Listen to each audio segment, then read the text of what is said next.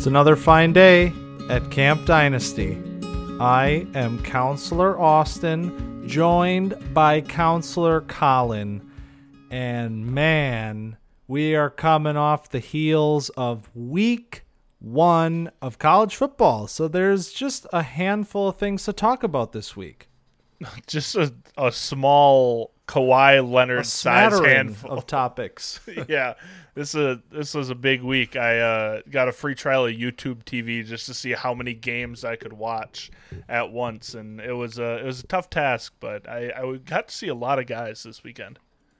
So I've heard rumblings that there is an Octo box coming to YouTube TV, which, if that's true, it's going to be hard not to uh, be a subscriber of that service for football season. I'll tell you that.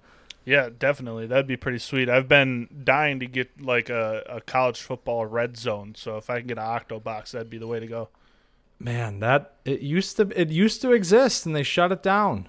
Uh, the the one year that I tried college football like 2 or 3 years ago, it was still a thing and then they took it away. I I've been looking also like for a service that's kind of like NFL Game Pass, where you can watch the games in like a compressed version of the game afterwards. But I don't know if that exists either.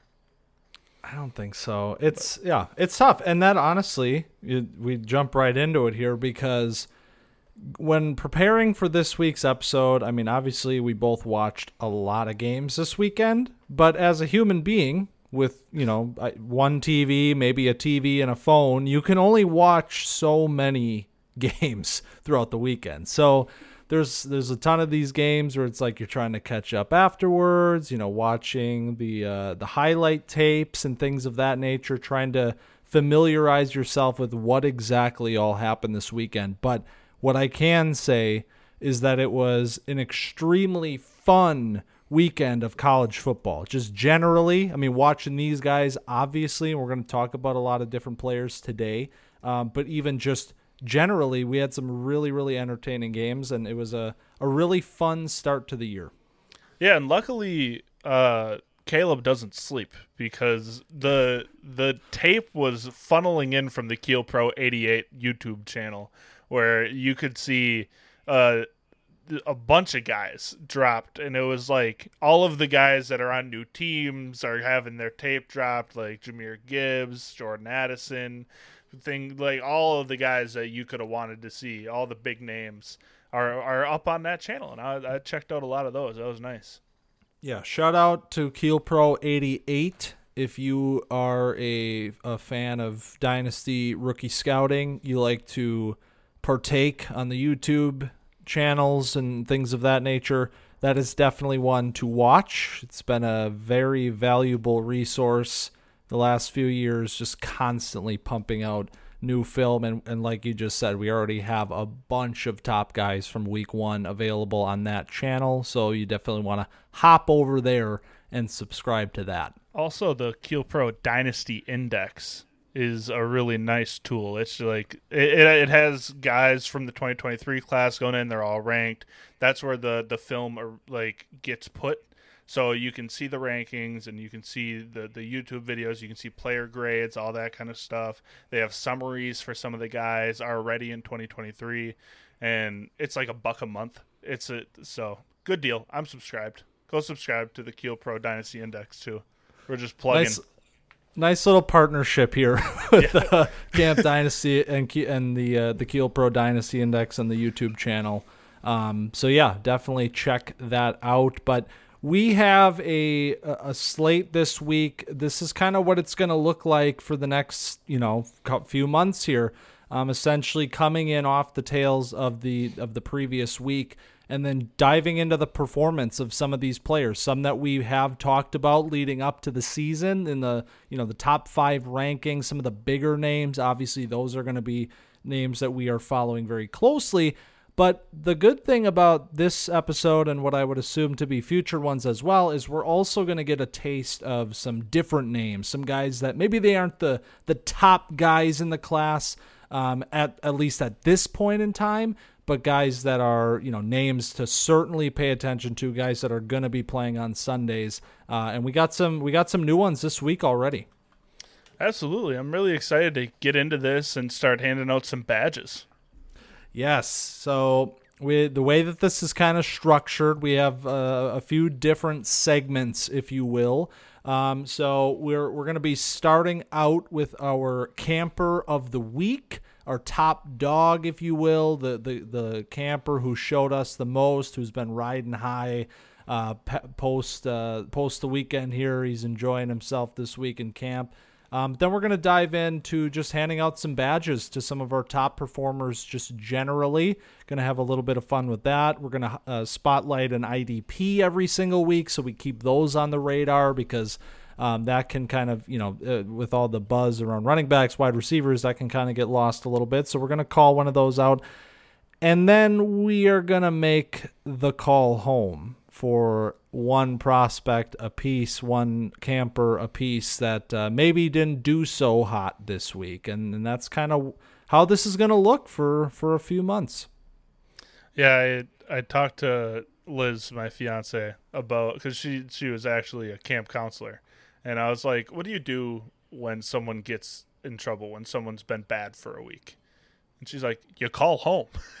I was like, "Yeah, that's it. That's that's what we're calling it. We got to go with that. That is perfect." Too perfect. Too perfect. Shout out Liz for that. Um, but let's let's dive right into it, Collin. We got we got a lot of names to talk about. We got some week two games to spotlight, two at the end here, and obviously we got uh, campfire stories to hit on as well. So um, let's start with Camper of the Week, the most prestigious honor that we can bestow upon a camper on a week to week basis here at Camp Dynasty. And uh, why don't you take it away? Give me your Camper of the Week.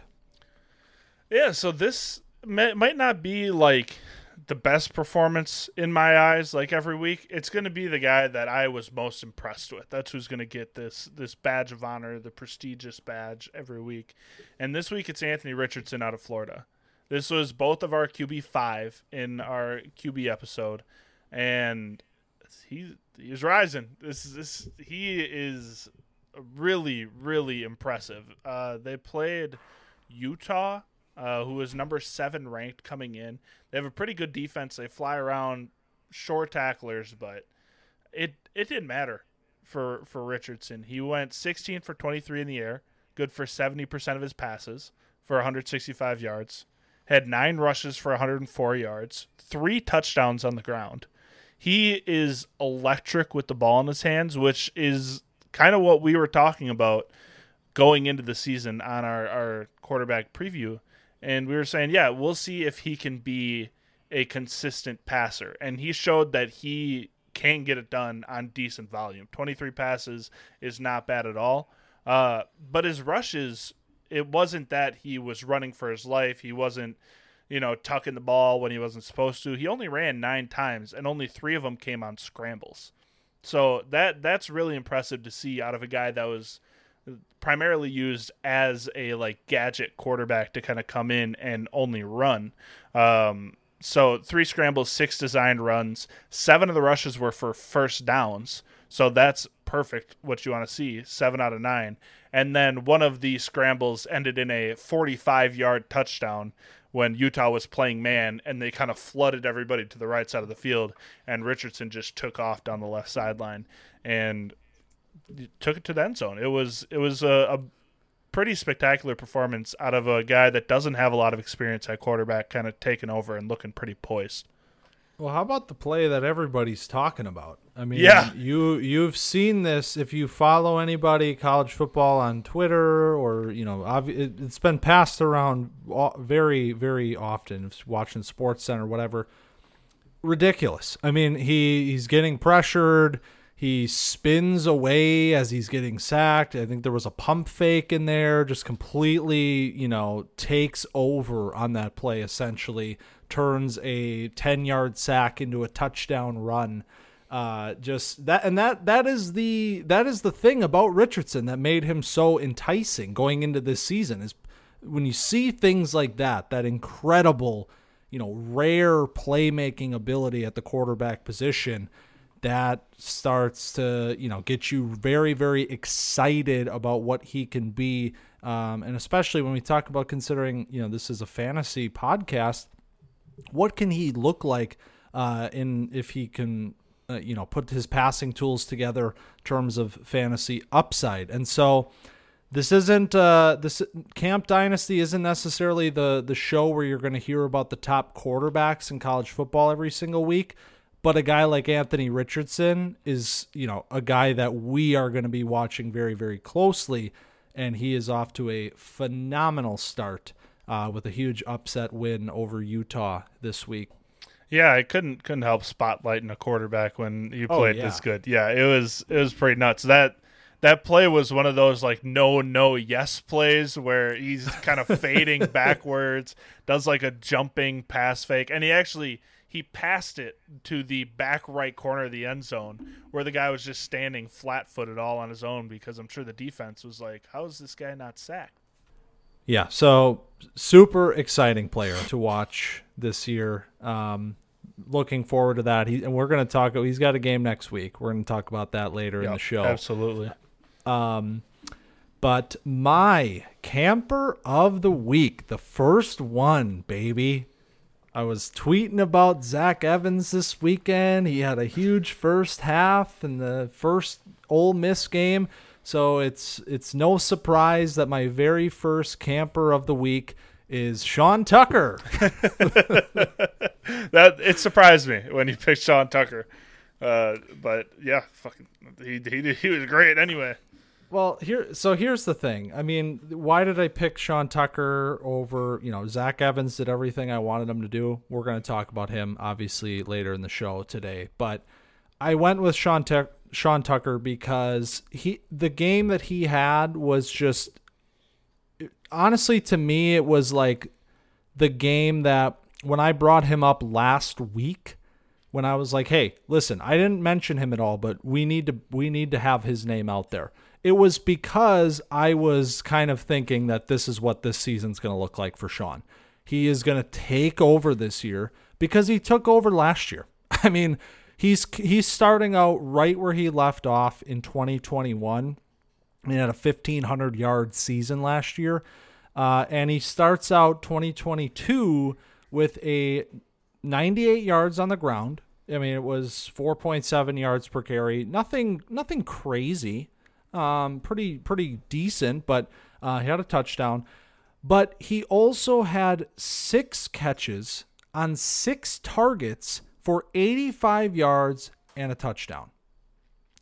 So that's the thing with a guy like Sean Tucker, where you see that size speed blend, that exceptional athletic ability, and then he's also a pass catcher in this sort of at this sort of a level. And then the big highlight play of of his day was on a screen pass.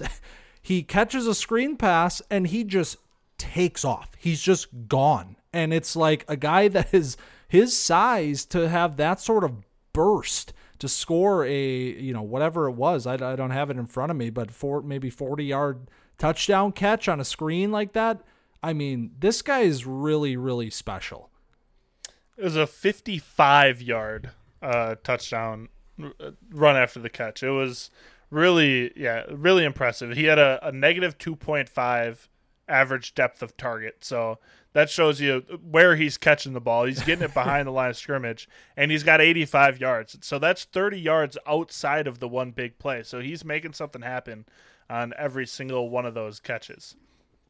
What a have have you seen Top Gun Maverick? I haven't No. Uh there's there's this the the the open is uh, this isn't spoiling anything, I hope. Uh but it's Tom Cruise trying to go Mach 10 in like a stealth bomber and and he flies over the head of somebody and it just like blows his hat back and it blows the roof off of like the air traffic control thing That's what it looks like when Sean Tucker's going. it's he is fast, man. It, it's I, I want somebody to clock that. I want to see like the MPH because you always get it's like yeah, twenty two point six miles per hour, the fastest anybody's gone in a game. I think Sean Tucker might have have hit like 22, 23 miles per hour on that screen pass because the man he split two guys and was just gone. Nobody could even think about touching him. Yeah, and that's the. I mean, this is a guy who I I don't know if he led college football last year, but he was certainly like in the top three in yards after contact. I mean, that's the type of runner that he is. He's a physical, bruising back that's hard to take down, but he also has that game breaking speed. And that's something where, you know, you see it on tape you and I think I mentioned this even like he he runs he, last year at least he ran a little bit sort of out of control almost. Like he wasn't I, I don't think he was necessarily using his speed in the most effective ways. But then you see a situation you know if if he can put together a season where he's kind of you know changing the gears a little bit more effectively getting up to that top speed at the time where it's most beneficial to him to do that that's when you start to see him putting together a truly, truly, you know, nearly bulletproof running back evaluation. And I mean, this is a guy who wasn't in any of our top fives. I mentioned he was my first guy out with Charbonnet being my number five. I mean, I'm already at the point now where it's like you see this one week, you see what he's doing as a pass catcher and things like that. I I don't know, man. Like th- this guy is he's really really good. Yeah, this running back class if if Tucker is going to be this good all season is nutty.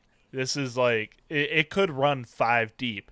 It could run four or five deep at quarterback too, which is crazy. I dude, that's I mean, week one synonymous with overreaction. Yeah. I mean, that's how it is. NFL, college, whatever.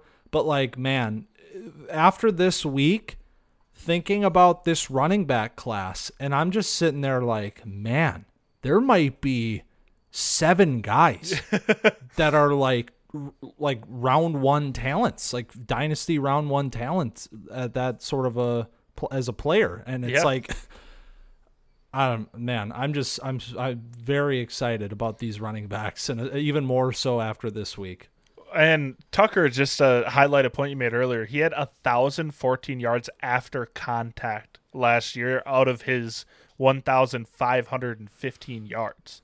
So that if that doesn't lead the nation, like you said, that's got to be darn close because that's a ton of yards. And he had sixty seven of his ninety eight yards on the ground after contact on Saturday. So it it was going to be more of the same where he's going to be using that elite contact balance and that elite speed to just blow by guys and blow through arm tackles. Absolutely. So those are the two the inaugural campers of the week. Yes. Sean Tucker and Anthony Richardson. Wow. I love it. I love it. I can't wait to see how many guys are going to rack these up and see who brings home more than one. Exactly. See, we're going to be tracking these, not only you know tracking camper of the week, tracking the badges, and then we'll we'll you know eventually we'll have our own little history here. You know, somebody all of a sudden it's like, oh, he's going to break so and so's camper of the week record. Whoa. See, the thing is, if we would have started last year, a guy like Zach Charbonnet would he have been? Because we expected him to come out in the 22 class. would he be yeah. like uh, all his awards be nullified going in, or could he just rack them all back up? You know that's a very interesting point that's probably going to come up this year too because yeah. it always does. We always yeah. think we know something. Chris olave two years ago charbonnet last year guys like that. I'm sure there's going to be guys like that this year but we'll, we'll cross that bridge when we get to it. All right so do we want to get into uh, our next where we're handing out badges yeah, badge presentation here. All the campers have gathered around. We're standing in the front. We got a little basket of our badges here, and we're ready to hand them out. Everybody's excited, little cherubic faces staring up at us. And uh, I, I'll kick things off. I'm handing out a badge here. It is the terrific transfer badge, and I am giving it to Jacob Cowing wide receiver, Arizona. So, Cowing was a player who I watched leading up to our wide receivers ranking episode.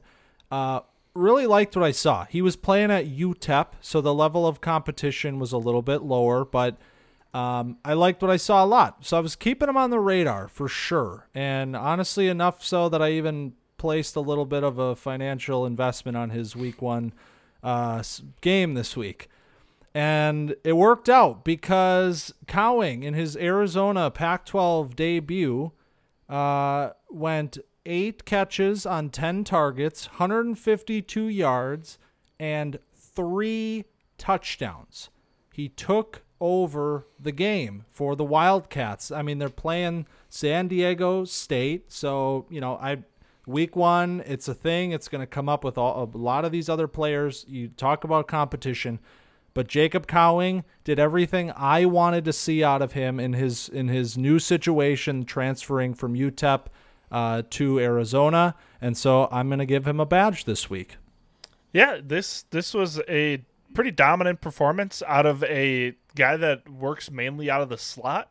Uh, that that's kind of a, a, motif of the wide receiver class in 2023 is a lot of guys that work out of the slot. But I mean, that's that's something extraordinarily valuable uh, for an NFL team is a guy that can produce really really effectively out of the slot. And he, I think he had one of the highest grades out of this week for any wide receiver. He had an 11.3 aDOT average up the target. Uh, he just was incredible all game long, and he, I mean, it, it showed. And uh, like you said, with competition, it is what it is. Like you play who's on the schedule. We're not going to bring it up every time. Like we'll we'll let you know if it was a tough game or an easy game, but it's it's not some huge point of conversation where it's going to be oh yeah he had 150 yards. That's still a great game. Like oh well, he played somebody bad. It is what it is it's just always the common rebuttal, you know, and you bring up a guy who, you know, oh, he had a great week. And then it's like, oh, well, who was he playing? It's like, well, okay, let's see a guy like Cowing uh, who's going to be an NFL player. I mean, he's he's a legitimate talent at the position. Let's see him dominate against a San Diego State team that doesn't have NFL corners in the secondary. So, and that's what he did. He looked uncoverable in that game. That tape is actually up on YouTube already, and I, I watched it before this episode. Um, and he he was dominating. And I, you like you said, it's it's a lot of out of the slot, plays a lot out of the slot. He can go out wide though, a little bit versatile player. He's got a, a good outside release on the when he's playing outside. Um, but yeah, versatile guy, 1,300 yards last year at UTEP. Very, very productive as a junior. So um, yeah, I'm very excited to continue watching him this season, see what he can do uh, in the Pac 12. Um, but give me your first badge of the season. Yeah, I'll, I'll shuffle around in the bowl a little bit and I'll pull out the dead leg badge. Oh, give it out to Zach Evans out of Ole Miss. There he is. Uh, the dead leg badge because of some of the filthy cuts he made in this game. He had 20 rushes for 130 yards. He had two catches for 22 yards. He's the bell cow in this offense. It's we were wondering because they they have other running backs on that roster that are very good, but Zach Evans took over this backfield. He looked incredible. He had crazy bursts. He his cuts were super clean. He broke a run. I mean, he had a 46 yard run in this game. He had four rushes for over 10 yards. He he has solidified his spot in the top 5 by becoming the bell cow for this Ole Miss and for this Ole Miss offense and we'll see what he can do in the SEC if he can run all over everybody. And I expect that he will because of a game like this where he just shows you all of the tools that he has.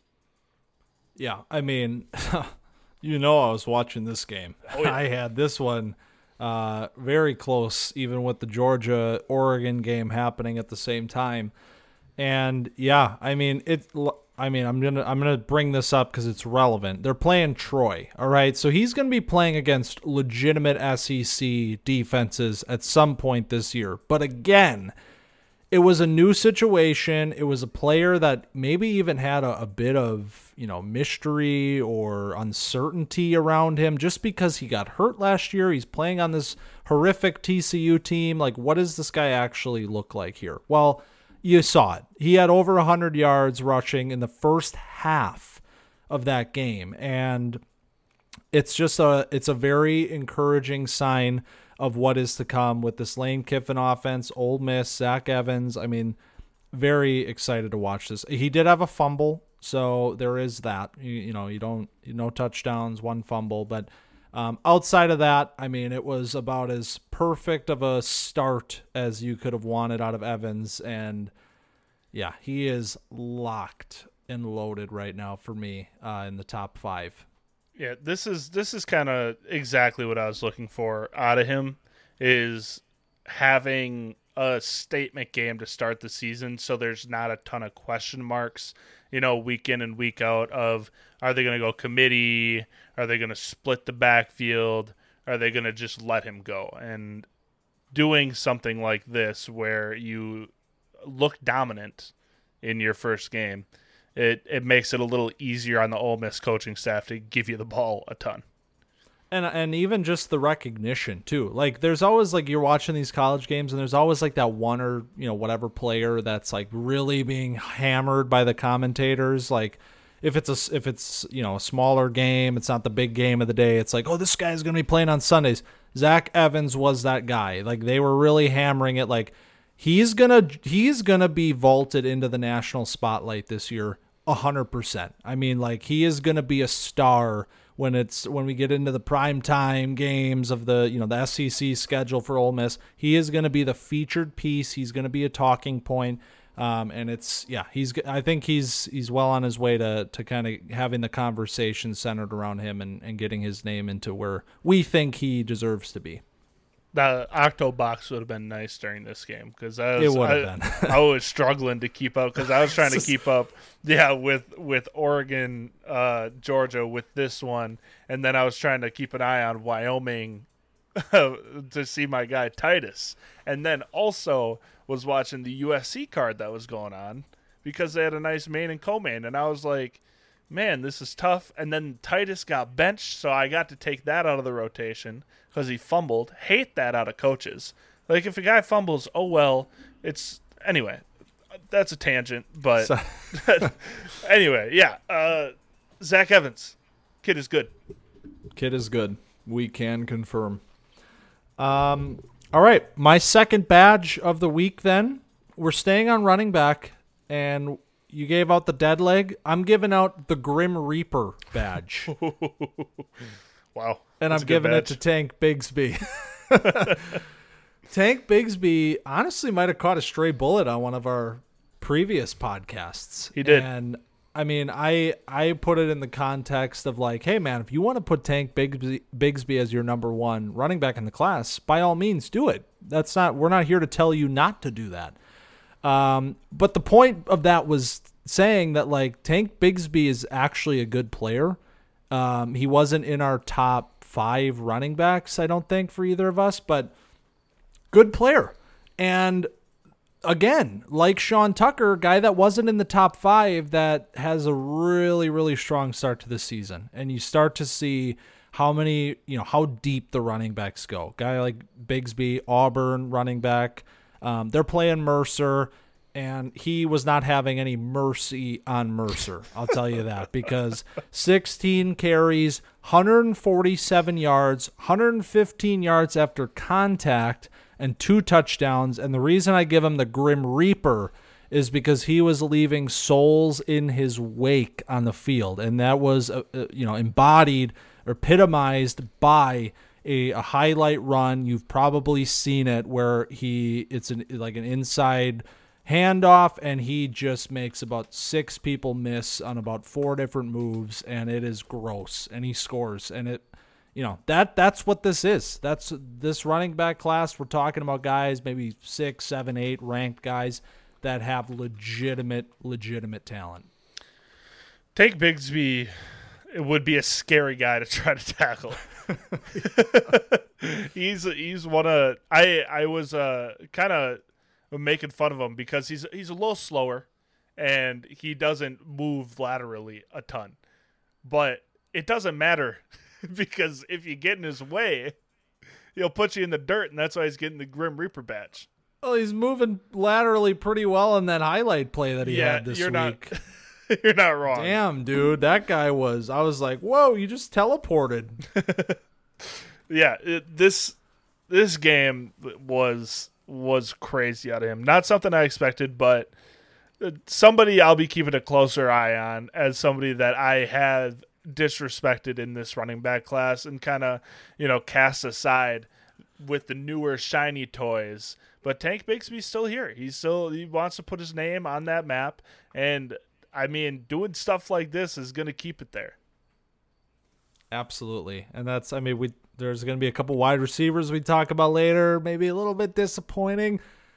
The running backs were showing out this week, and it's confirming that sort of preseason notion that this running back group is the real strength of this class. Wide receivers are good. They, it appears that we're going to have another at least decent to you know above average class, but the running backs is where it's really getting made this year. Um, speaking of running backs, why don't you give me another badge for this week? I have the Mr. Resourceful badge.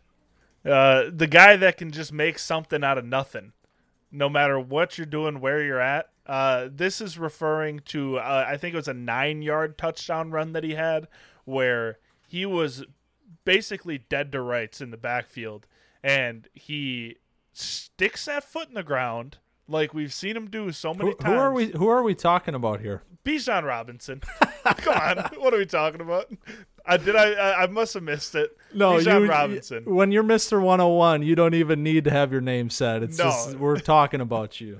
Uh, yeah, Bijan Robinson. He'll he's gonna come up every week one way or another. But he he had a nine yard touchdown run where he, he got the handoff to the right. He should have been tackled in the backfield. Sticks that foot in the ground and bursts upfield, breaks a tackle. He gets met in the hole, breaks another tackle, and then the linebacker from the second level comes down. He breaks that tackle and just walks into the end zone, breaking a DB's tackle. And it it's the kind of play that makes Bijan Bijan and uh, sets him apart from the rest of the running back class for me. I don't. I. I. We're probably talking about the same play, but there. It might be a different one where it. It was very like subtle, where it was like, he's in the hole, and he just like makes this Yes. tight move. Like Yes. it was like at, at the drop of a of a pin, he was making the cut necessary to score. And it's like that is the difference with a guy like Bijan. It's the decisiveness. It's it's the athletic ability to make the move in the first place. And then it's the decisiveness and the instincts, whatever you want to call it, to make the move in real time. I mean, you can watch that replay in slow mo and sit there and be like, wow, that was crazy. But think about the fact that he's doing that at full speed in a hole, eh, like on a moment's notice. And that's that is the difference with him. That's that's what where I'm going. It's the like nuanced performance that Bijan has where it's it's not a gaudy stat line. He had 10 rushes for 71 yards, good for 7.1 yards per carry, pretty sweet, and a touchdown. That's the touchdown I was just talking about. And then he had three catches for 40 yards and a touchdown on five targets. It, it's not one of those where it's like, holy, this guy went crazy. This guy had, you know, 130 yards. No, he just had, he did enough against an inferior opponent and then got pulled. And he looked great the entire time and he made, he, he solidified himself. He put the stamp on it. He's like, yes, I am that dude and I'm going to be all year. Yep. And they're going to be, you know, as the season ramps up, you get into the bigger games, primetime games, things of that nature. It's just going to be up, up and up for him. It's going to be a fun year leading up to his uh, eventual high draft position in the NFL. And we already know he's going 101 in fantasy. So Absolutely. 10 months away from that. We're, that's already sharpied. Yep. Um, all right, my third badge, third and final for me this week. different name here. This is a fun one. I'm giving it. I'm giving the Superior Senior badge to Rashee Rice. He so this is SMU wide receiver SMU. He's a senior. He's coming off of back-to-back seasons which were essentially identical. Weird, a little bit weird. Sophomore year, 681 yards, 5 touchdowns, 76 catches. Junior year, 79 catches, 682 yards, 1 yard more and he had 9 touchdowns. So he increases that a little bit. But so it's a guy like that where it's like when you get to these seniors, it's like we everybody talks about breakout age and you know all that BS. Well, this guy is kind of, you know, if you'll call him stagnant in terms of statistics, that's kind of where he was, but he was a name to watch heading into the season because he has some pretty, you know, unique tools, good after the catch. He's a little bit bigger. He's listed at six three. He's not six three. I, I think I actually saw him listed at uh, like six foot or six one in a different place. Um, that feels right. Um, but he does play outside, and uh, so why am I why am I talking about him here? Superior Senior Week One.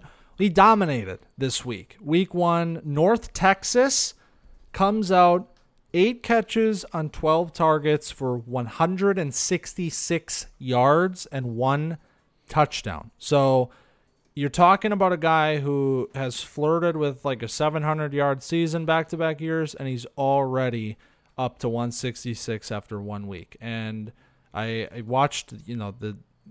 I'm excited to watch like the actual tape on this guy when it's available. I was just watching kind of like the the highlights from this game, some of his catches, things like that. He's just a very fun player. He looks uh, like I. This is not a. I hate when people say this, but he looks like an NFL wide receiver. he does. like he just has that sort of, you know, the the build with the speed and he he's, you know, looks like very comfortable out there. He looked like a senior playing against inferior talent. And like that can be a criticism. That's why we talk about breakout age like, "Oh, are you just older and bigger and fast blah blah blah." but like I I think he has some real tools, and I'm I'm excited to to keep him on the radar moving forward. And uh, I, SMU, hey, Courtland Sutton, they've produced the talents before, man. Yeah, Rash- Rashee Rice is one of these boundary winners. I would I would call him. He had uh, four of his targets down the right sideline, deep passes, uh, or five of his targets, four of his receptions, and 126 of his yards. So this is a guy that is winning deep balls down the sideline. This is a a a nice just big deep threat. A guy that is outside, which is not a common thing in this class. I was just talking about before and now I'm going to talk about another slot receiver after this where we just don't have a ton of outside guys, guys that line up wide. He lined up, lined up wide on 93% of plays in this game. He is listed at six three in the SMU book. I uh, I announce uh, high school games, and I think they put everybody's heights up like five inches. there's a, there's a kid that was running. He looked like he was probably five eight. He's listed at six one. So I definitely know about uh, gassing up heights a little bit, and so you know he he looks big. He's not that's he's not six three two oh six, but yeah he he plays big though. Yeah, yeah, he's like a. I mean, and that's the thing. Like you talk about, we're looking for guys that fit a bit of a different mold in this class, and that's why I think even leading up to the season, kind of wanted to shout out some guys. Maybe they're not as high on the rankings, but they play in a in a different role than some of the top guys do. And Rashee Rice was a guy that didn't come up, but he has that sort of a mold where he's that six foot, six one. I, I'll call him six one. I'll give him the benefit of the doubt on that uh, plays on the outside, and yeah, like you said, he wins. He, uh, he, had a really nice catch over two guys in this game, right along the sideline. So that's what we're talking about here: boundary winner, etc., things like that. So that's why it's just it's going to be fun to watch some of these players that maybe fit more of that sort of X role, that outside receiver prototype sort of a role, um, where you know a lot of these other guys are just winning from the slot, and that's fine, but um, you know, different teams are going to be looking for different molds of guys. So I'm keeping Rashee Rice on the radar. Yeah, definitely. It'll be interesting to see who's uh, going to take a shot on the SMU product. Last badge. You just you just teased it. Who you got for me? I did. Uh, this is the icebreaker badge. Uh, Rakim Jarrett is introducing himself into the top end of this conversation. You mentioned him as, uh, I think, a uh, honorable mention on our wide receiver episode, and uh, he had a great game. He played. I, I don't remember who Maryland played because I am unprepared, but Buffalo. Buffalo. There we go. He played Buffalo. He had 110 yards on six catches. Uh, one of these guys, he plays mainly out of the slot. He doesn't play only out of the slot though. He it's I think it was a 60-40, 65-35 in this game where he played 65% of the snaps in the slot. And uh, he just had a very nice, efficient game. Something that I wanted to see out of him because you brought him up, and I was like, yeah, I'm going to keep an eye on him. And then watching this game, he just looked, he's open all the time. Uh, he has a 29% target share in this game. Uh, Tagovailoa likes him, and I mean, it's the kind of player that I like. It's a it's a taller slot player that's going to be open a lot and probably going to get fed the ball. So, uh, 4.23 yards per route run is also a very elite number out of out of Jarrett. Yeah, I, I actually tuned into this game for a little bit because we had talked about some of the the names and kind of called this almost like a sneaky fun team a little bit. Um, yep. some star power, all things considered for a, for Maryland team. Um, so yeah, I was watching Jarrett, watching Dontay Demus, and, and Jarrett stole the show in this one. I mean, really, really nice game, 110 yards, and um, looked really good doing it. So yeah, the the Terrapins. that's a team, man, to, to tune in. Uh, Demus, I, I didn't see what his final stat line was. He did have a, a, a, one bad drop that I saw, but I think Jarrett actually had a couple drops too. But um, ironing out the kinks. It's week one. Am I right? yeah, he he did have two drops. Uh, must have been thinking of somebody else because he ran 93% of his routes out of the slot. Uh, but yeah, you know, getting all the all the box scores jumbled in my brain. But yeah, uh, Jarrett was winning out of the slot consistently, and it was it was all kinds of routes too. It wasn't just uh, like slants or whatever you might think of when you think of a guy winning in the slot. It was you know him winning short, medium, behind behind the line of scrimmage. He doesn't do much deep.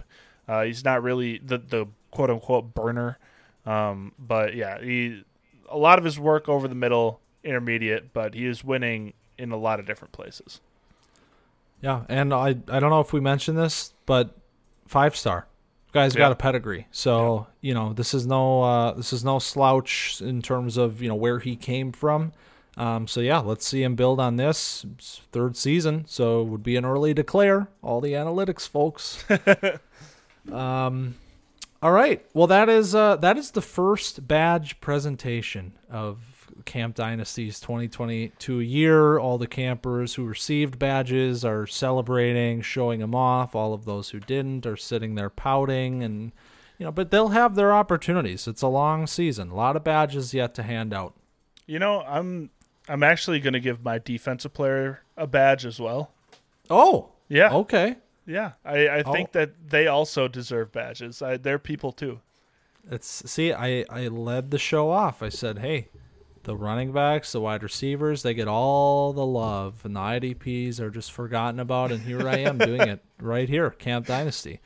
Well, I can, I can, I rummage I'll, through the I'll, basket I'll, here, and yeah, I can go first if you want, so you have a little sure. time. Yeah, to... let me let me rummage through and find one for my guy. Yeah, so I have uh, the Smokey the Bear badge for DeMarvion Overshown, uh, Texas linebacker number zero, because he puts out all the fires the the kid just flies around. He had eight total tackles in this game, six solo tackles, two tackles for loss.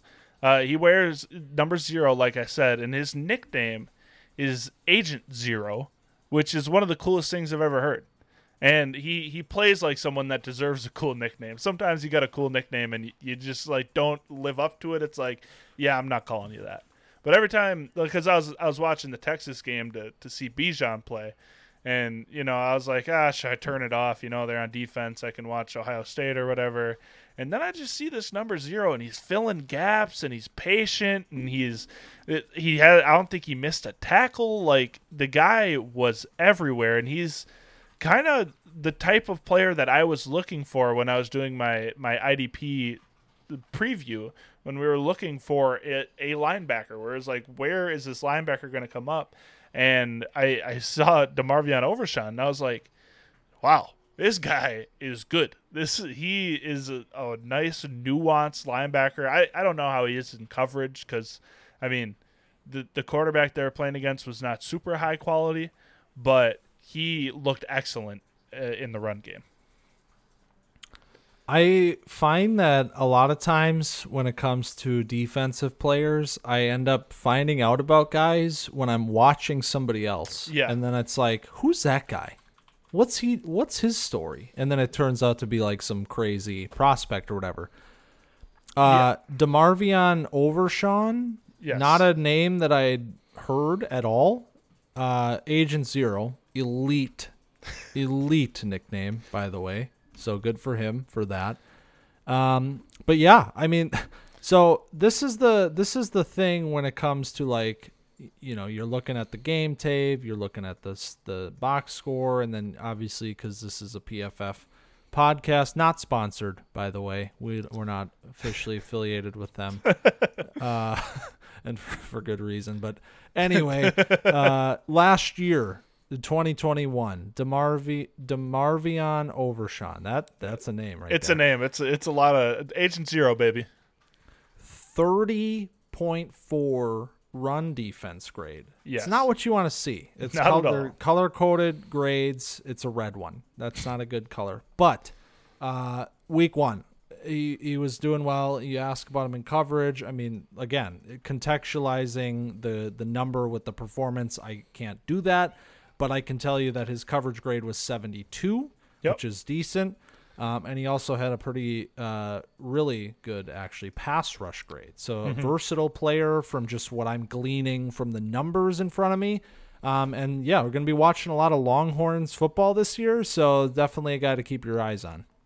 Absolutely, and he uh, mainly lines back as a, lines up as that off-ball linebacker, like I was talking about. But he he did take nine snaps on the defensive line, so it, there is that versatility, and he did well in the pass rush snaps. He didn't get tally a, a sack per se, but he he did get pressures, and he also lined up as a slot corner uh, and he is listed as a linebacker defensive back on uh, Texas's roster, their official roster. So uh, something to look out for in the maybe the sleeper community if this guy comes out and potentially has the DB eligibility a la Isaiah Simmons Which just Or- happened. or DL eligibility a la Micah Parsons, which just happened as well. Isaiah Simmons, man, that's crazy. Yeah. it's, it's officially happened. We've been talking about this for two years now, and it's it's real. But So if this if this guy could come out and be one of these tackle machine type players and get dual eligibility, it could be a very very interesting player. I'm not not saying he's a, a league winner yet, but uh, just something to keep your eye on for the rest of this season. Also, just to put a exclamation point on Overshown, he is quoted three hours ago in an article uh, that Texas would not shock anyone if they beat Alabama, and I gotta disagree with them there. but I love the confidence. Hey, it shocked me, so it shocked someone. um, all right. Well, my my IDP spotlight and the badge that I'm handing out to my to my IDP this week is the uh, to the rescue badge, and it is to linebacker from the Iowa Hawkeyes, Jack Campbell. This is an All American player, a guy that is well on the radar of anybody who is interested in IDP prospects and things like that. Guy that I watched leading up to our IDP show that, like I said at the time, and we both kind of echoed this, the linebackers weren't the best. The the group as a whole didn't seem like the best. But Campbell was a guy that you, he catches your eye because he's 6'5", 250, around 250 he's kind of like a, he's been described as like a throwback linebacker. He's just like one of those big bruising dudes in the middle that's kind of you know going by the wayside a little bit. Um, but in this game, in the in week one, in the horrific, horrific game against, um, I'm losing it. That's all right. South There's Dakota State. It's a lot South. Dakota State. yeah. Uh, I, t- they were kind of, you know, this was kind of like a trendy, like upset pick. South Dakota State, little bit of talent there. Um, and the Iowa offense was just horrific in this game. And why do I give Jack Campbell the to the rescue badge? Because he had a, a great week, first of all, just generally on defense. I think he had uh, 10 or 11 tackles, um, and he also had a safety.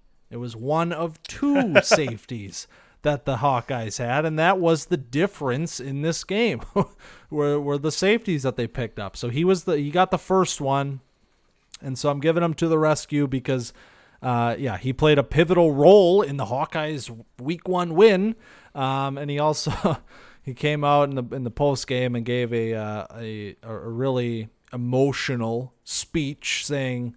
Why are you booing our players? They're sons, they're grandsons, they're brothers. They're you know he's he's standing up for his guys. The the Hawkeye crowd there was uh, was booing a little bit, but you know who can blame him?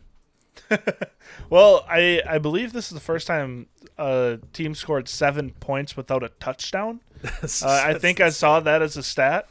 Um, and yeah, having having one of the few scoring plays for your team as a off-ball linebacker is pretty impressive. I didn't catch this game because it looked like a snoozer.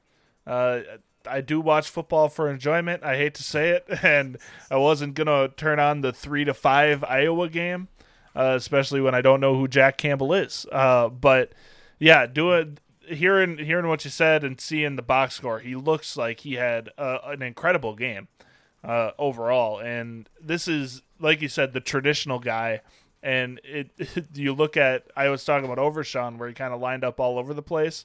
This is a guy that lined up 55 times in the box, Yep. and then one time on the defensive line, and two times outside in the corner. So he was, he is, like you said, the traditional throwback linebacker, uh, and actually not bad in coverage. He had 30 coverage snaps and only had six targets against him, which is pretty impressive for one of those thumper linebackers. I mean, five of the six were caught, but I mean, six out of 30 is not terrible. You're not getting kind of, you know, highlighted by the offense. Yeah, that's I mean that and that's kind of, you know, what ultimately, you know, when I see a guy like this, big, you know, good pedigree behind him, I'm I'm instantly like who the hell is this? Because I just like freaks. I like huge guys that are really good. Um, and when I was watching him, he, I mean, he's kind of last year at least was it was he is what he is. That's what it was. It's like he's a big guy, productive college player, but not a lot of versatility. Not didn't seem to be super athletic, which is to be expected when you're that size playing this position. But yeah, really encouraging start for Jack Campbell. I think he could I think he could easily play his way into that LB1 spot in the class, which is by default going to make him uh, an IDP contender. So, yeah, definitely a name to to keep to keep your eyes on. I think it's time to call home. Yeah, this is the part that no counselor likes. We we just got done handing out the badges. A lot of excitement. You know, campers are getting fired up. Now we're going back in to the to the cabin and we're picking up that phone because not all not all the campers had a good weekend and so it's time for the call home. Who are you calling about, Collin? Unfortunately, uh, our guy, our wide receiver two and three, respectively, had a bad game. Kayshon Boutte. He had two catches. Both came very late in this game. Only had six targets, uh, 20 yards, no touchdowns. Uh, you're talking about the, the PFF grades, uh, how it's get, scaled green to red. No green here. It's uh, orange and it's red. It's it's not good. Uh, this this play could be highlighted by bad quarterback play.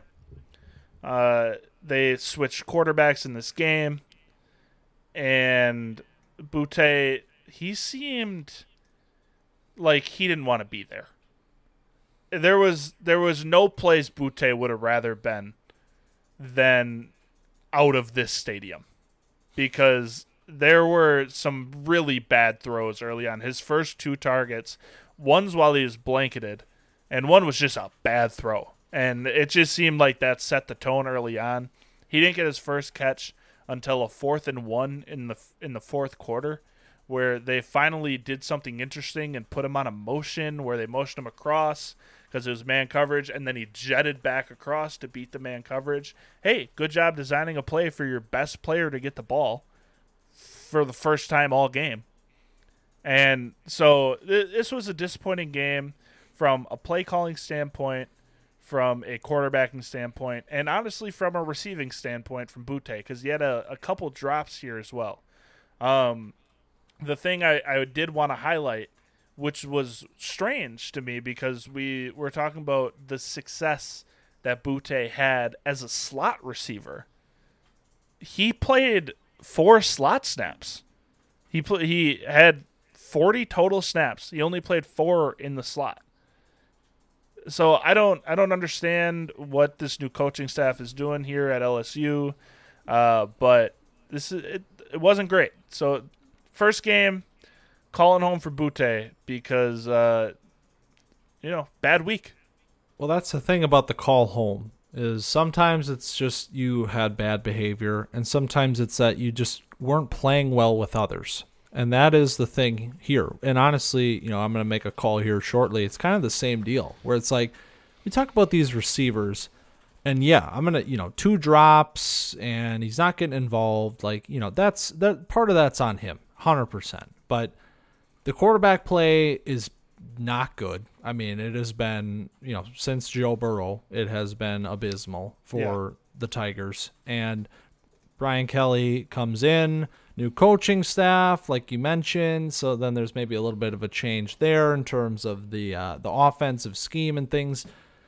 Yeah, and this is a guy that we were talking about going into the year. Like we need to see something. Like a lot of his evaluation going into the into the year was traits based and that's fine i mean that's good like you that's that should take priority but at the same time you can't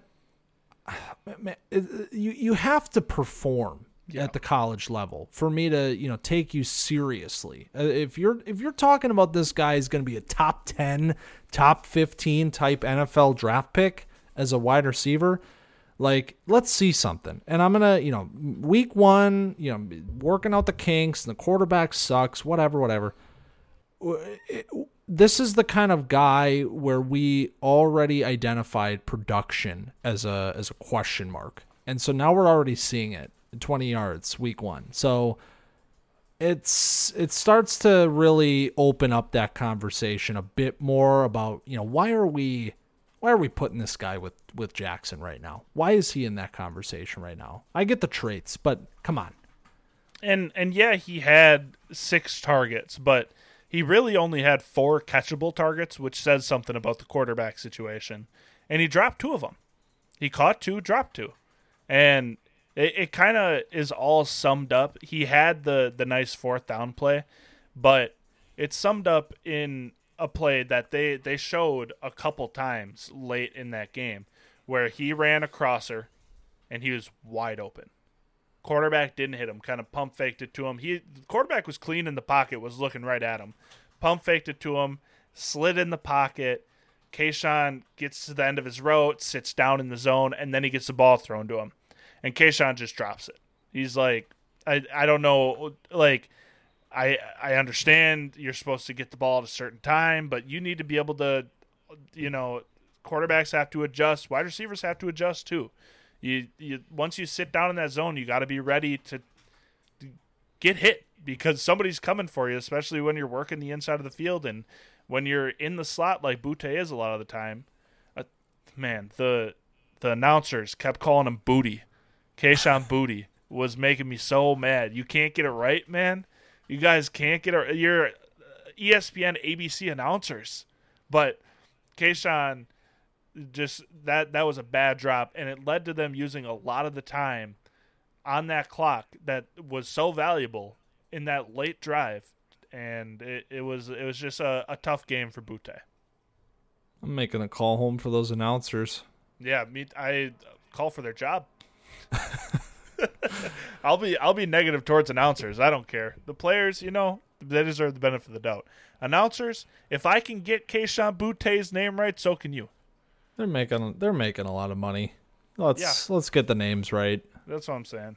But um well, all right. I'm making a call home. And it's very, very similar to what we just talked about with Boutte, my number two wide receiver in this class. And I had some harsh words to say. You know, that's not to say that I don't still love Kayshon, but tough love, you know, and that, that's what I'm doing here. I'm making the call home for Quentin Johnston because just like what we talked about with Boutte, the TCU quarterbacks are horrendous. And honestly, so we talked about Max Duggan or whatever. He was the guy last year.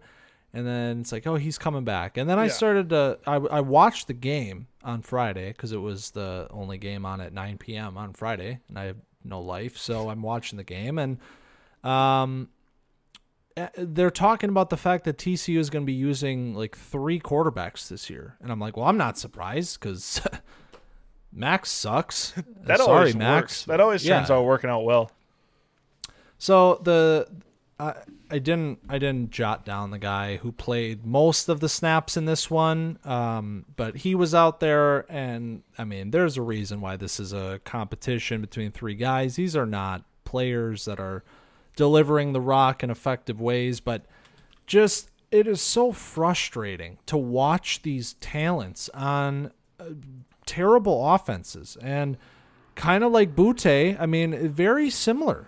Three receptions on six targets for 22 yards for Quentin Johnston. And this is a you know, this is a guy where he's going to be the spotlight for this TCU team. And and he is a guy that just by the by the product of his stature is going to be a really hot name this year. I mean, he's my number three wide receiver heading into the season. And if you search his name right now on on Google and you look at the news tab, you're going to see a lot of articles like the NFL, you know, the number one, uh, you know, NFL wide receiver prospect to keep your eyes on this year stuff because he's six four and he's fast as hell. He's a he's a freak prototype player. But then there's going to be weeks like this. Like we talked about the Kansas State week from last year as this horrific, horrific performance. And that's what we're dealing with already here. They're going up against Colorado. I mentioned that it was kind of a, you know, more significant test for for the team on the road opening the season.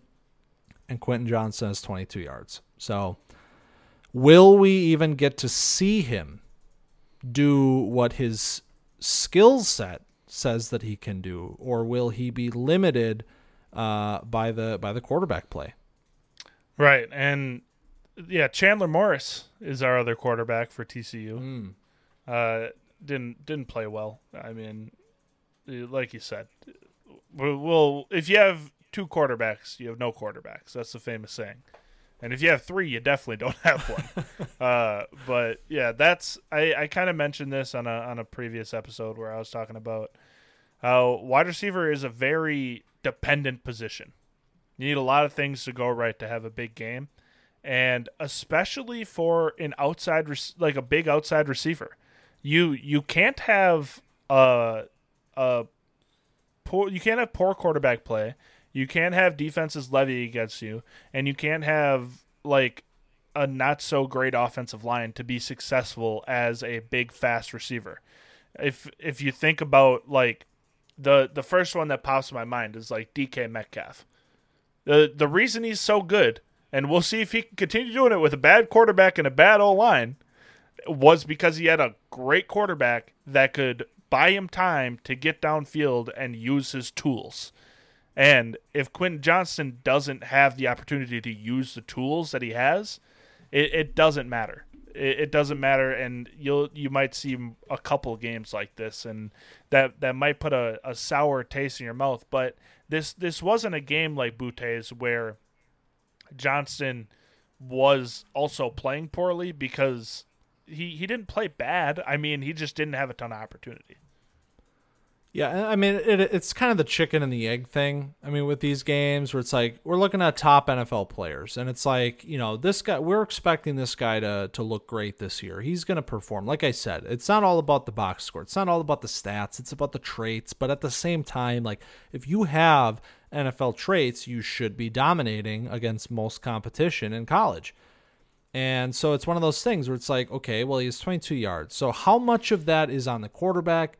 And how much of that is on him how you know how much of it is on xyz like there's like you said there's a lot of factors that go into it but at the same time like you can't make excuses either for these guys. So it's like when you see 22 yards 22 if this continues this is a trend where he's not able to really take over regardless of the position. I mean like a, a, little bit of it, a little bit at least has to fall on his shoulders a bit. And I mean, you talk about receiving grade, PFF, 59.2. It's not great.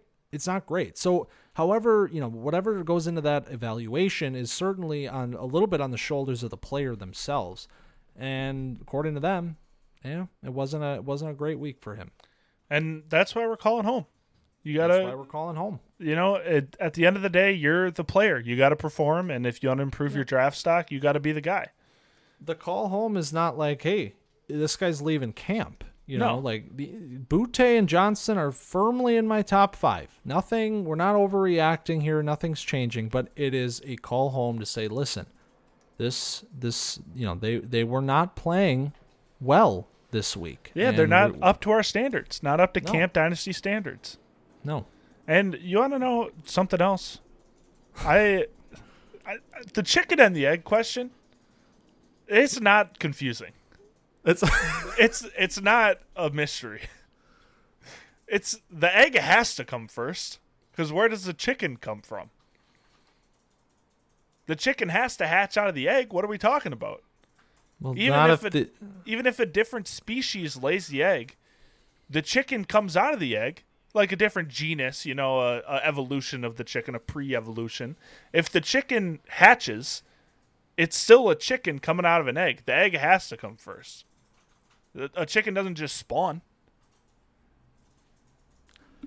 I just envisioned a counterpoint to that, and then I saw us 15 minutes later screaming at each other I, on the. No, I want to. I, I want to hear the counterpoint. I don't. Well, I I don't know. I, I'm to me, it's like, well, if the where did the chicken come from? You know, did it evolve from something? Okay, so how did the chicken start? So did it come out? Did the evolved version of the chicken come out of the egg?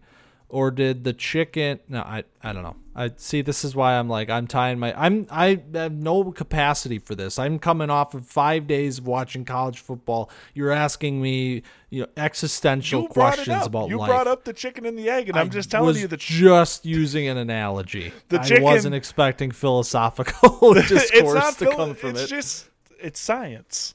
The chicken comes out of the egg. That's all you need to know. It's science.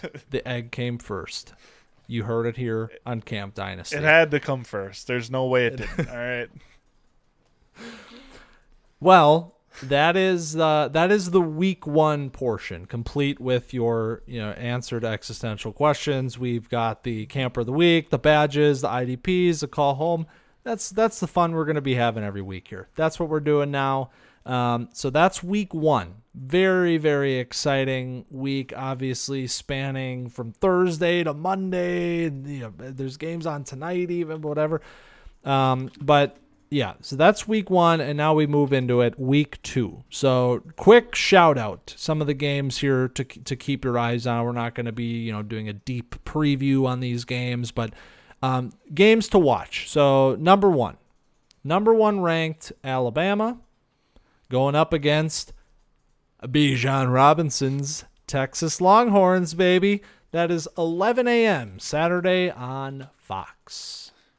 I I can't wait to see Bijan tested against this kind of a defense and I mean it'll it'll be nice to see all of the the fun toys at Alabama, you know, that's uh, there's nothing there that is like new, I guess, where you're going to see a bunch of guys that are like round 1 NFL talent going against a bunch of guys that are not.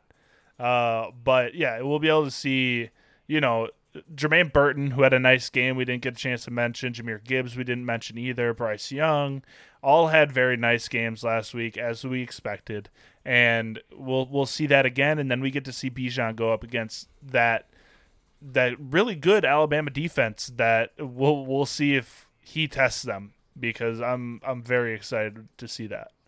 Yeah, we didn't talk about any Crimson Tide players this week, but you know, a lot of excitement. We mentioned it. Very exciting to see how guys do. Jermaine Burton had two touchdowns in his debut. Jahmyr Gibbs, 93 yards, I think.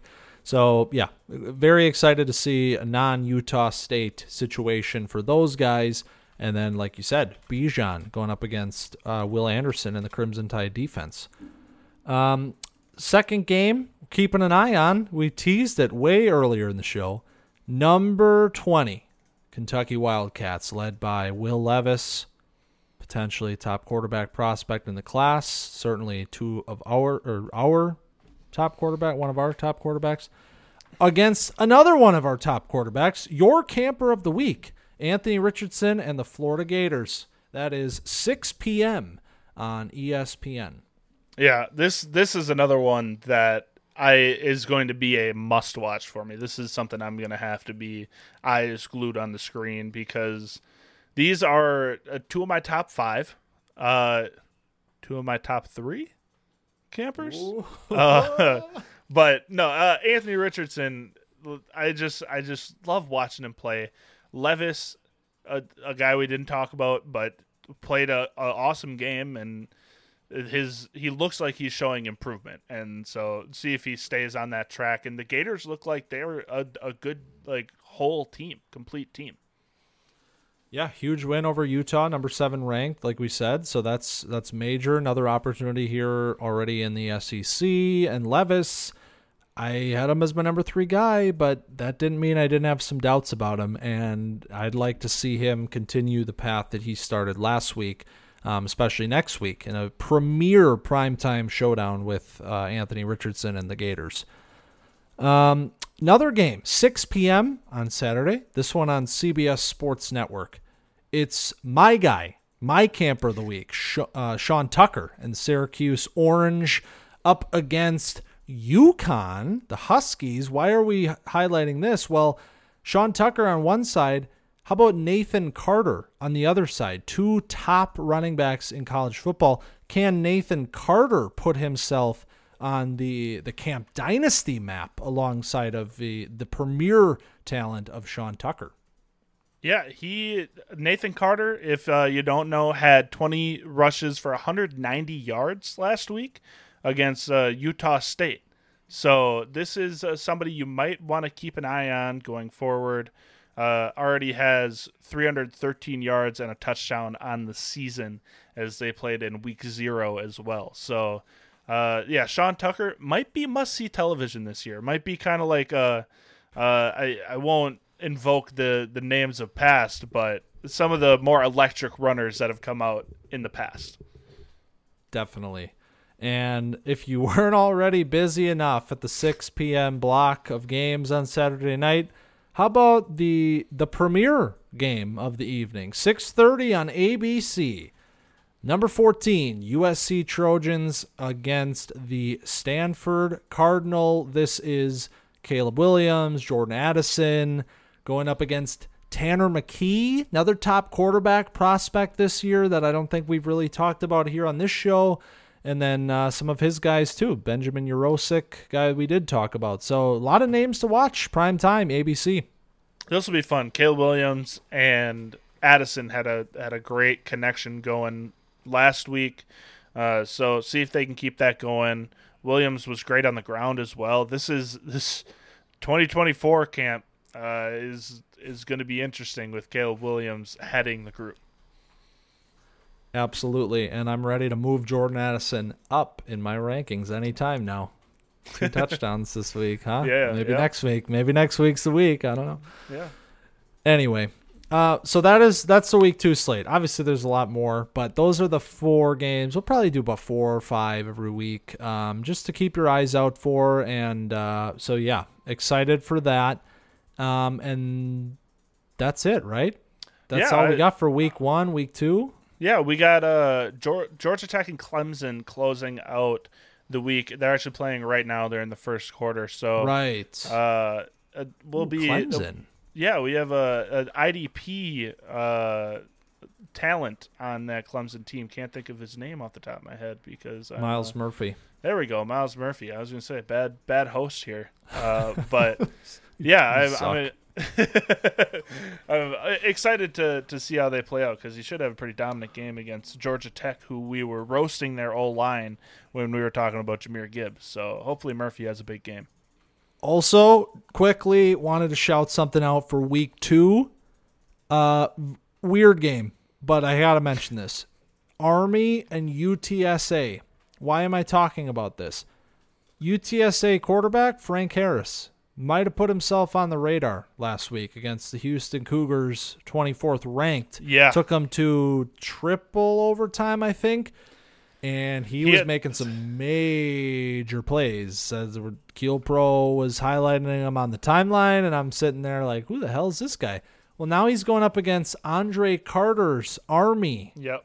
next week. So a couple of guys there. Yeah, Harris had some big time throws, like big time, big balls throws in that game. Yeah. So that's uh didn't bring him up at all, but I wanted to quickly shout him out because he, you know, we we noticed you, Frank. Do not, you know, do not fear. Your There's name so is many- on our radar here. So so many guys. There's Man. a lot of guys. it's hard. It's really hard. There's about 50 other guys I could have talked about this week, but we're going to cut it there. We're Yeah. going to keep it easy on the folks. And uh, yeah, so that's that. And we only have one order of business left. It is everybody's favorite segment Campfire Stories.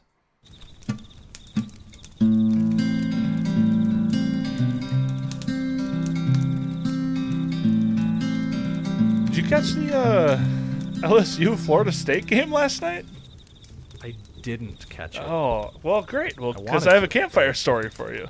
Oh, perfect. uh, Love that. So I was I was watching this game in bed. You know, I was, I was cozied up at the end of the night, and I was like, "Yeah, let's throw on some college football because that's what I do now, apparently." Uh, and I was, you know, watching this game, and I was like, "What a weird game!" I was hoping to see some Boutte. Uh, just hoping to see some booty if you're talking to the, the announcers there. No, I was hoping to see some some Boutte, and uh, it was it was not pretty and I was like, all right, well, we'll, we'll see see how this is going. And it was just a, a crazy game. There was uh, a blocked field goal at one point, and then LSU came down and scored. Uh, got the stop on Florida State. Florida State punted it back to LSU. They muffed the punt, and so I turned it off because there was like I think 40 seconds left, and LSU muffed a punt. So Florida State was on about like the three yard line going into the end zone, and so I was like, well, they're gonna either kneel it out here or just score. So I turned the game off, and then I I checked to just check Boutte's game stats just to see if I missed anything, and it said LSU at the ball. I was like, what the fuck? So I went back in, went back in to look at the game, and I was like, oh, LSU does have the ball. What happened? And apparently, Florida State attempted a pitch and lost the ball to LSU, and then LSU drove down, and then LSU got it there, and then they scored. LSU scored to make it 23-24. I shut the game off again, and I went to go do something because I was like, "Well, they're going to make the extra point. I can come back for overtime." And then they got the extra point blocked. And so I turned it back on, and everybody was celebrating for Florida State. I'm like, "What happened?" And so, uh, moral of the story is: don't shut the game off just because you think you like. I've watched so much football where it's like I assume this is what's going to happen. Just don't assume things. Watch the game. That is a great lesson. And honestly, you know, even more so if you have a rooting interest in one of the teams. I've, I'm uh, notorious for my team does something terrible and I say, screw you guys, and I shut the game off, and then someone, you know, checked the Twitter, and suddenly, you know, it's crazy things are happening. I'm remembering a Packers game not that long ago that this happened in Tampa Bay Buccaneers playoff game. Shut the game off, and they made it a, a close game in the second half. Just don't shut the game off. Just don't Just shut the it. game off. Yeah, It- as it. much as it hurts, just just watch the game. Just see how it plays out. You never know when someone's going to fumble a snap, when someone's going to mess up an exchange, when an offense coordinator is going to do some bone, make call a bonehead play. Your team gets an interception. It's it's everything's on the table. That's why we love ball. That is why we love it. And hell yeah, man. A lot of fun endings to games this weekend. Uh, if you caught that Pitt West Virginia game, crazy game there. A lot of fun. Um, but I digress. Uh, how about this one? College football playoff. Yep. 12 teams. It's official. 2026 is the latest that it will possibly happen. So a little ways away. Four years. You know, Di- Camp Dynasty will be grizzled vets by this point already. But um, a lot of uh, conversation about this one, the 12 team playoff. So, you know, sitting here toasting some marshmallows. I guess uh, not not even so much of a story for you, but what do you think about the 12 team playoff, man?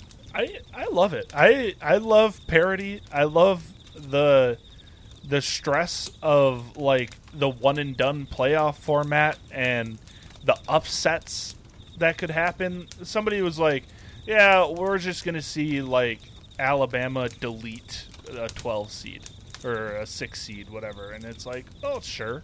But you might not. like what if they don't? Imagine that a Cinderella run from a team that beats like Alabama and then Georgia or like something crazy like that where we have situations for crazy parity to happen now that, that we didn't have the, the option for before.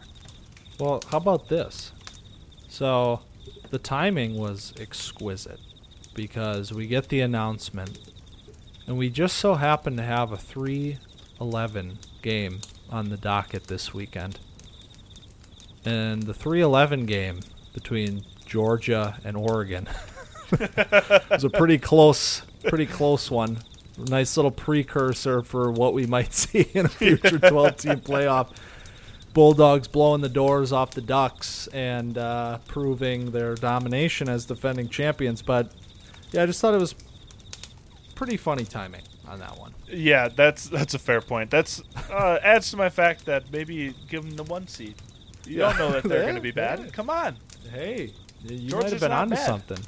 Your guy Bennett Darnell dealing. Washington was making crazy athletic plays. As Arik Gilbert wasn't even playing. It seemed It's, like hey, whoa, so. whoa, whoa. it's week one. It's week one. It's, It's, okay. I know. I know. I'm not gonna. I'm not gonna. I'll Take overreact because my guy Darnell Washington's making the rounds on regular people's Facebook pages. That's There when you know that's that's going to be a household name. That's when you know that you've made it. Yeah, when you're on like some guy that has watched one college football game in the past three years, and he was like, "Oh wow, this guy." Share that post. He's 6'7", 260, and he hurdled a guy and stiff armed somebody. I, I'm telling you, it looks like the older brother at a cookout. He really does. He really does. Um, but yeah. So, all right, that is uh, that's our time here at the campfire, and that is our time here for uh, I guess we call this a week one camp report, maybe. Yeah. Quippy little title. But yeah, good to so me. Camp report. camp report. We're here to report and look ahead and do all the things. But yeah, uh, moral of the story: one week down college season, there's a lot of fun. There's a lot of fun to be had over the next few months watching these players getting pumped up and I can already feel we I think I even mentioned this maybe it was our first ever episode where I'm like how is this going to feel in 10 months from now when after a season's worth of watching these guys it's time to send them off and start the 2023 year i'm already like dreading it i'm like so in zach evans and the, the boys and all the guys you know all the all the players like we're only week one and i'm already sitting here like man i just want more time I don't think it's going to be as hard for the people like like Bijan and JSN, where it already feels like they're bona fide dynasty like guys. Yeah. But for the people like uh, Sean Tucker, where you kind of bring him up as a sleeper to start, and then he starts catching on.